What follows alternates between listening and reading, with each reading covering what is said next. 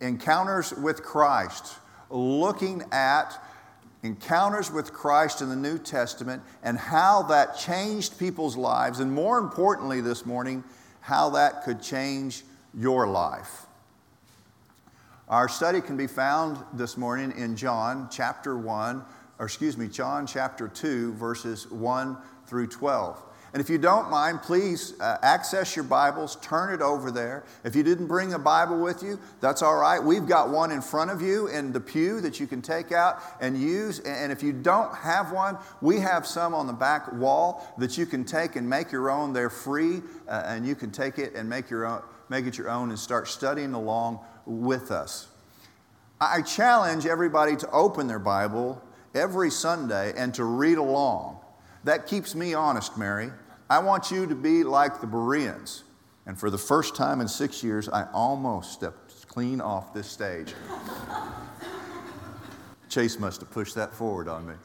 Paul commends the Bereans because they will listen to him with open minds and open ears, but they go back and they look at the scripture and they make sure what's being said is right. And I want to challenge you to do that with me. And anytime that you find that I'm not correct in something, you can do me like Apollos. You can pull me aside in private and you can say, Hey, Keith, you messed up. And right here, look. And I will listen wholeheartedly. So, our study this morning is found in John chapter 2, 1 through 12. Our key verse this morning is, is found on, on verse 11 this beginning of his signs Jesus did in Cana of Galilee and manifested his glory, and his disciples believed in him. Jesus manifested his glory. He's displaying his deity and his great power openly. When you really get a good look at Jesus' character, when you see his divinity, when you see his identity, when you get to know him deep down, you begin to trust him. You can't help but to believe in him, to love him, to be drawn to him, and to have faith in him. Now, we have a problem, or I have a problem, with this particular word here. Uh, is believed in him. And this word doesn't correctly identify what I believe is going on here. It, it, it, it, doesn't, it doesn't identify the depth of the belief, right? So I could say, I believe in Richard Nixon, but that doesn't believe that I had faith in Richard Nixon, that I trusted Richard Nixon, that I put my faith in based on based upon my life upon Richard Nixon. But I believe in Richard Nixon. So there's a problem with this word. So let's take a, a look at some of our, our grammar issues here in the translation. Because I believe if we understand this translation better, then we might interpret this particular scripture a little bit better than we do. Uh, let's take a look at this. We have lots of, of words in English that are both a verb and noun. But we run into problems with this particular Greek word. Let me give you, for instance, like you might say, a fly is flying. Or, or you might say, an iron, I'm ironing with an iron, right? Or I could say, I dream, I'm dreaming a dream. Or, or you could say, I'm dressing in a dress. Oh, but the problem here is in this word believed, uh, because the English language has a hard time with the Greek word. You see, we have this, this word here, pistis.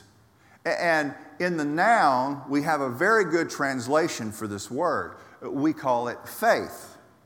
Okay?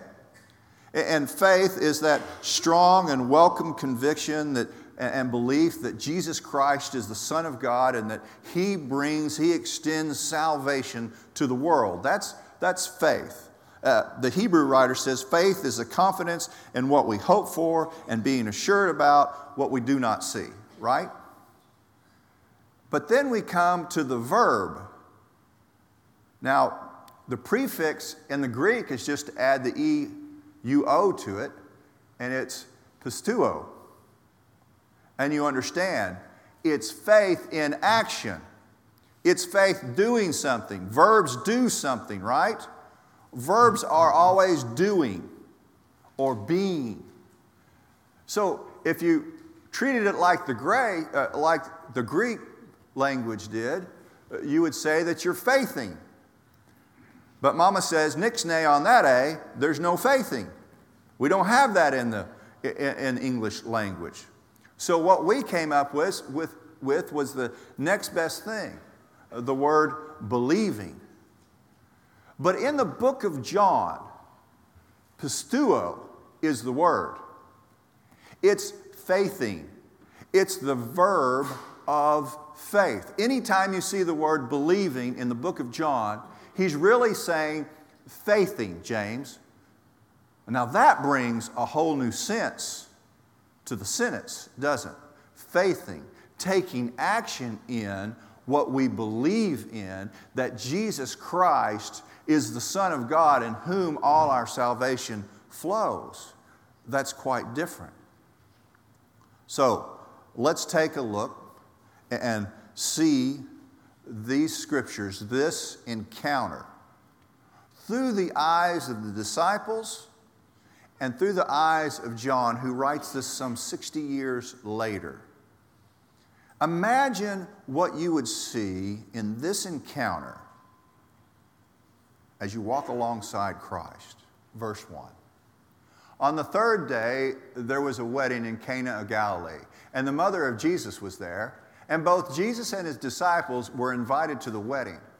When the wine ran out, the mother of Jesus said to him, They have no wine. Now, you might be thinking to yourself, that's really no big deal. I've been to several weddings where there were more people showed up than they had anticipated, and the food, the buffet ran out, and the wine ran out. No big deal. Everybody continued to celebrate. Everybody had a good time. The bride and the groom went their way. No harm, no foul. But you're not from the first century.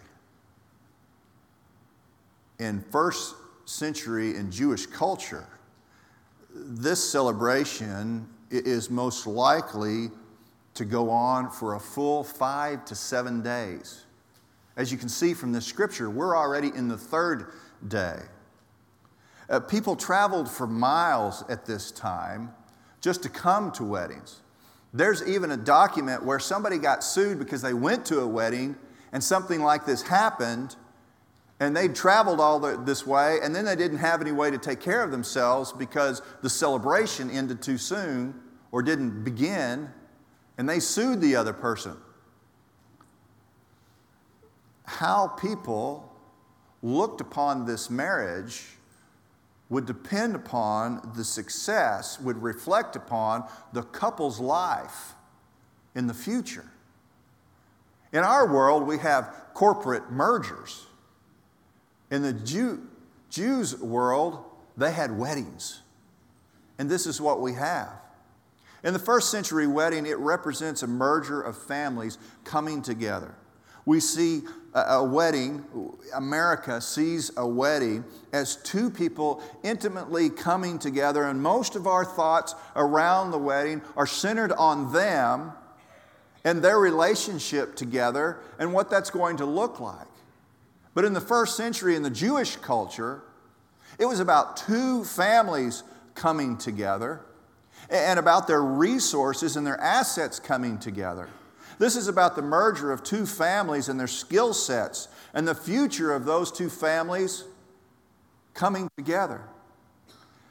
Five to seven days of this celebration put into motion the potential for the future of these two who were coming together and their entire family.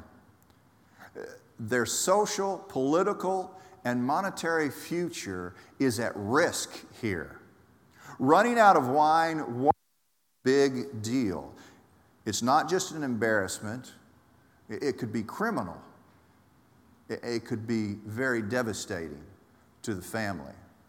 Let's continue on. And Jesus said to her, Woman, what does that have to do with us? My hour has not yet come. And his mother looks over at the servants and says, Whatever he says to do, you do it. Now, first, don't let the words of Christ here throw you off, okay? Christ is, is simply saying, I've come to earth with a divine plan and I'm carrying this plan out. And, Mama, this is not on the agenda. Mom, this is not part of the plan. Now, don't let that surprise you. Three times in the book of John, Jesus says, This is not part of my plan. My time has not yet come. So don't let this one throw you off. Simply saying, This is not part of the plan. Mary, I find this like a, like a, a hint of Mary and Christ's relationship here. Mary says to the servants, Do whatever he says. Do you see the trust in that? Do you see the full confidence? Mary knows that Jesus is totally capable of solving any problem. Now, theologians uh, have speculated on why Mary might know this, okay? You know, when Jesus, when Jesus wanted to see the bottom of his bowl, did he just separate the milk? You know, I don't know. But for some reason, Mary has complete confidence that Jesus Christ can solve the problem. And she just looks over at the servants and says, Whatever he says to do, you do, because I know he can solve it. What does that say to you this morning about the character of Christ? Who he was and what he was to those around him? Verse 6 Now there were six stone water pots set there for the Jewish customs of purification, containing 20 to 30 gallons each. I want you just to get an idea. Jesus is about to make a lot of wine, okay? This is more than Sam sells on a good Razorback weekend. Jesus said to them, Fill the water pots with water. So they filled them to the brim. And he said to them, Draw some out now and take it to the head waiter. So they took it to him. When the head waiter tasted the water, which had been become wine, and did not know where it came from. But the servants knew who had drawn the water, knew. The head waiter called to the bridegroom and said to him, Every man serves good wine first, and then the people have drunk freely. Then he serves the poor wine. But you have kept the good wine until now. You see that Jesus says, Go draw some out. Take it to the head waiter. We would today call that the host. The host tastes the wine and goes, Holy cow. He should have said, Holy wine. It's the best he's ever tasted. It's set apart and beyond your imagination. And he begins to brag about it and brag to, to, the, to the bridegroom. I can't believe what you've done here. You've brought out the, the best at the end. Now, there's so many metaphors going on here, you know, that you, that you, I could talk about all the beautiful metaphors going on here between the, the wine, uh, the, the water of the law and purification, and the wine representing Christ's blood, and Jesus bringing on the, on the third day, bringing bringing out the best things last, you know. There's, but I'm not going there, okay? Then, verse 11. This beginning of his signs Jesus did in Cana of Galilee, and it manifested his glory, and his disciples believed in him. After this, he went down to Capernaum, and he and his mother and his brothers and his disciples, and they stayed there for a few days. So, what sign? What glory? Is a simple alchemy of water to wine enough to totally change your life and set you into faithing after Christ? Or is there more to it than this, this simple water to wine? Did the disciples see something that day that drew them to Christ and started them faithing in Him?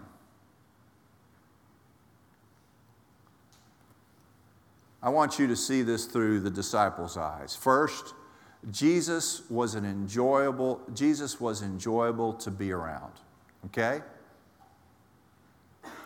The first thing in the story is Jesus liked to be around people, and people liked to be around Jesus. He was invited to the party, and his disciples got the venue too because Jesus was invited to the party. People enjoyed being around him. I, I, would imagine that Christ was the kind of guy that would walk into a room and set people to smile because you could see his sincerity and his love. You could feel his authenticity and love for others. And, and isn't, isn't an enjoyable person, isn't that just an alluring character? But Charles Spurgeon once said, An individual who has no warm, pleasant, cheerful about him had better been an undertaker and bury the dead for he will never succeed in influencing the living. Are you paying attention? Thank you.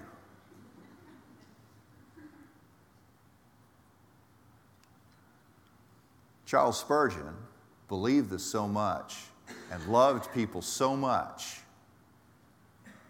that by the time he died, 5,000 people would come every Sunday to hear him speak in the seats, and another thousand people would stand at the back to listen to his words about Christ. It makes a difference. Wouldn't this make a difference with you? Wouldn't you start faithing in a man like this? Wouldn't you be drawn to a man like Jesus Christ? Next is Jesus was extraordinarily humble. Okay? I got to tell you, if this had been me, I would have said, Hey, boys, come over here. Watch what I'm going to do. And I would have said, Water into wine. And then I would have said, All right, everybody, taste some of that. Isn't that excellent? And then I got in the host and I said, You know, your life is really on the line here. Your reputation is on the line. Guess what I've done for you? Taste some of that wine. And then I would have gotten the, the bride and groom together and I would have said, Look what I've done for you 60 to 90 gallons of free wine. You're off the hook. I know you should have planned better, but I got you off. But that's not Christ.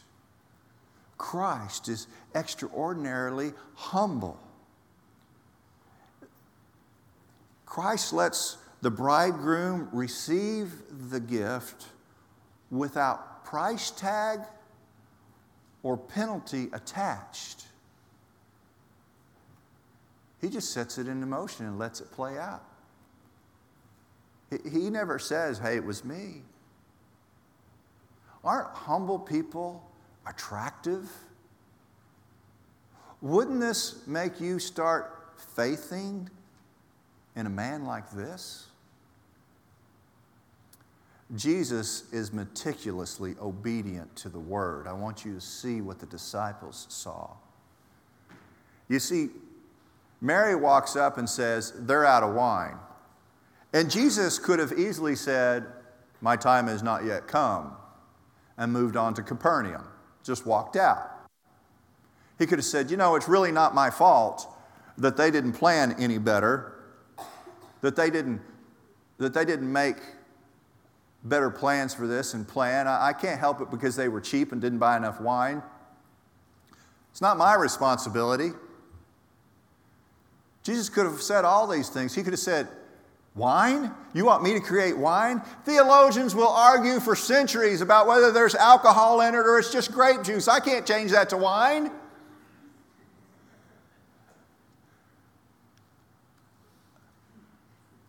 But I want you to see what he did. He's 30 years old. Can I tell you, at the age of 30, honoring your mother and doing what your mama tells you to do is a little out of vogue. But can anybody tell me this morning what's the fifth commandment? Say it one more time, a little louder. Love your mother and father. Honor your mother and father. Honor your mother and father.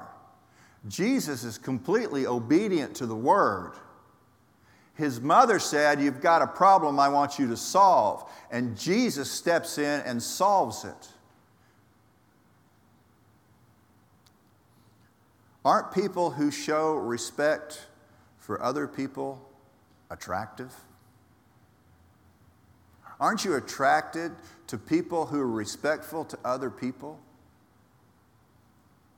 Wouldn't this be a, enough for you to start faithing in Him? Next, Jesus was incredibly sensitive to people's needs and met them where they were.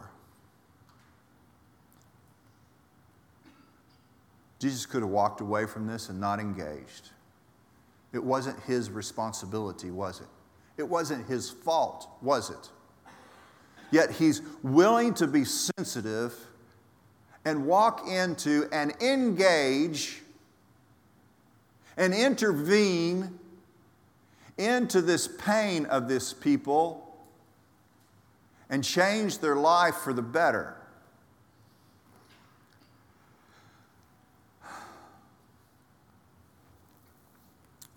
Can I have a minute and 15 seconds of your time?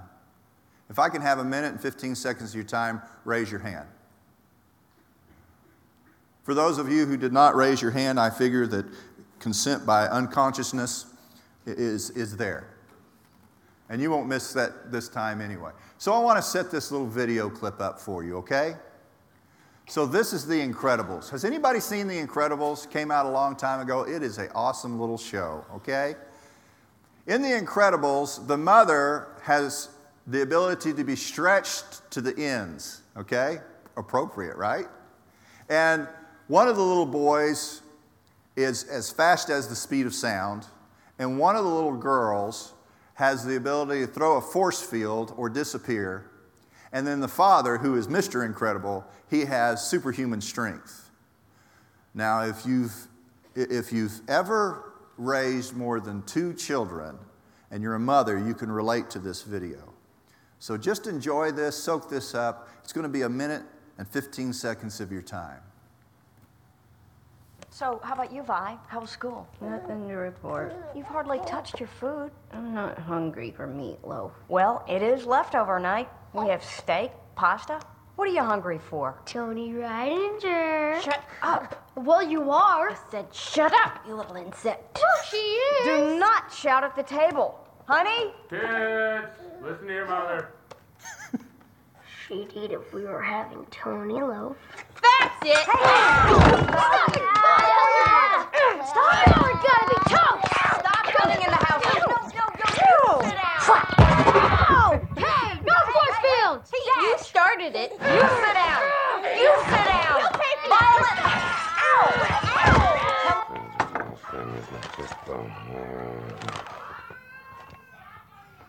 Simon J. Paladino, longtime advocate of superhero rights, is missing. Gazerbeam. Bob, it's time to engage. Do something. Don't just stand there. I need you to intervene. You want me to intervene? Okay, I'm intervening. I'm intervening. Sister Violet, let go of your brother.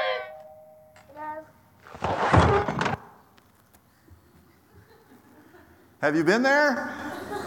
Because that has happened at my dinner table. Anna's arms just didn't reach that far, and I couldn't lift the table above my head. Can I tell you, as a minister, there are times that I can relate to this mother. That I see the chaos in the world and the pain in the world around me. And, and like Miss Incredible, I want to yell out, engage. It's time to engage. It's time to intervene. It's time to get involved.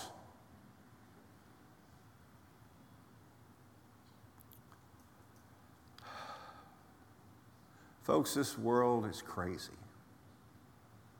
It needs encouragers, elderly, and that, that word is always getting chronologically farther and farther in my life. Elderly, the young need you to engage and encourage the youth. They need to hear your prayers. They need to know you love them. They need you to intervene. This world is crazy. It's caught up in, into power and to popularity and to pornography. And you need to engage into it and tell people there's a reason to have hope. There's a reason to live. There's a purpose to live. And it's not being busy. Can I say that again? It's not about being busy. Anybody can be busy. It's about faithing in Christ, living a life with purpose in Christ. And this morning, I just want to stamp and I want to yell and I want to tell you engage, intervene, get involved.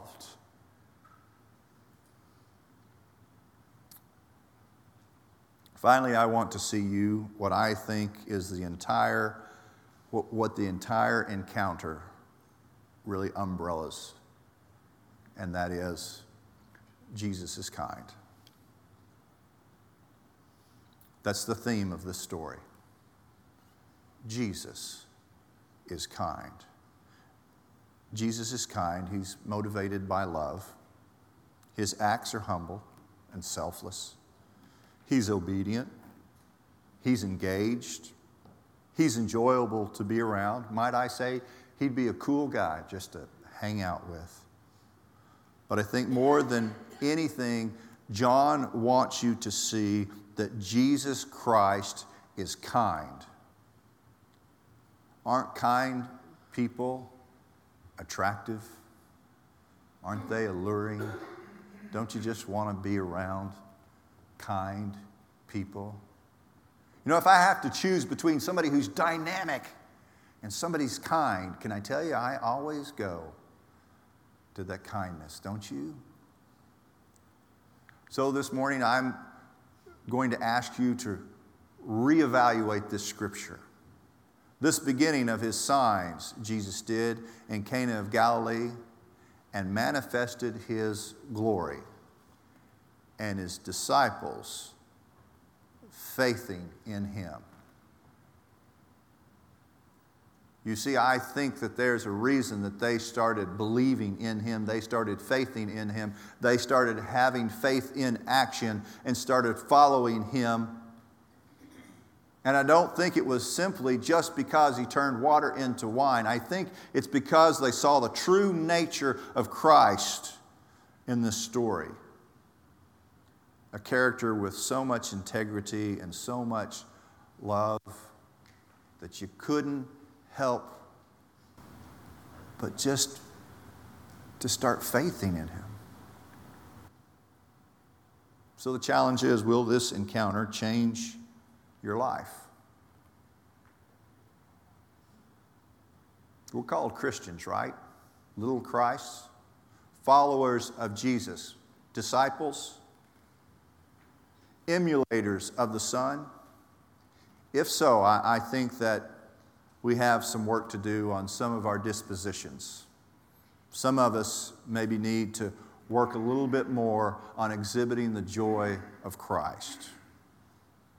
Or maybe we need to work on our humility and stop demanding that we be recognized for any and everything we do. maybe we have an obedience problem and we need to put our life under the rule and reign of King Jesus and recognize that every single one of the Father's commands are for us because He has our best interest at heart. Maybe for some of us, we just need to engage, we just need to intervene.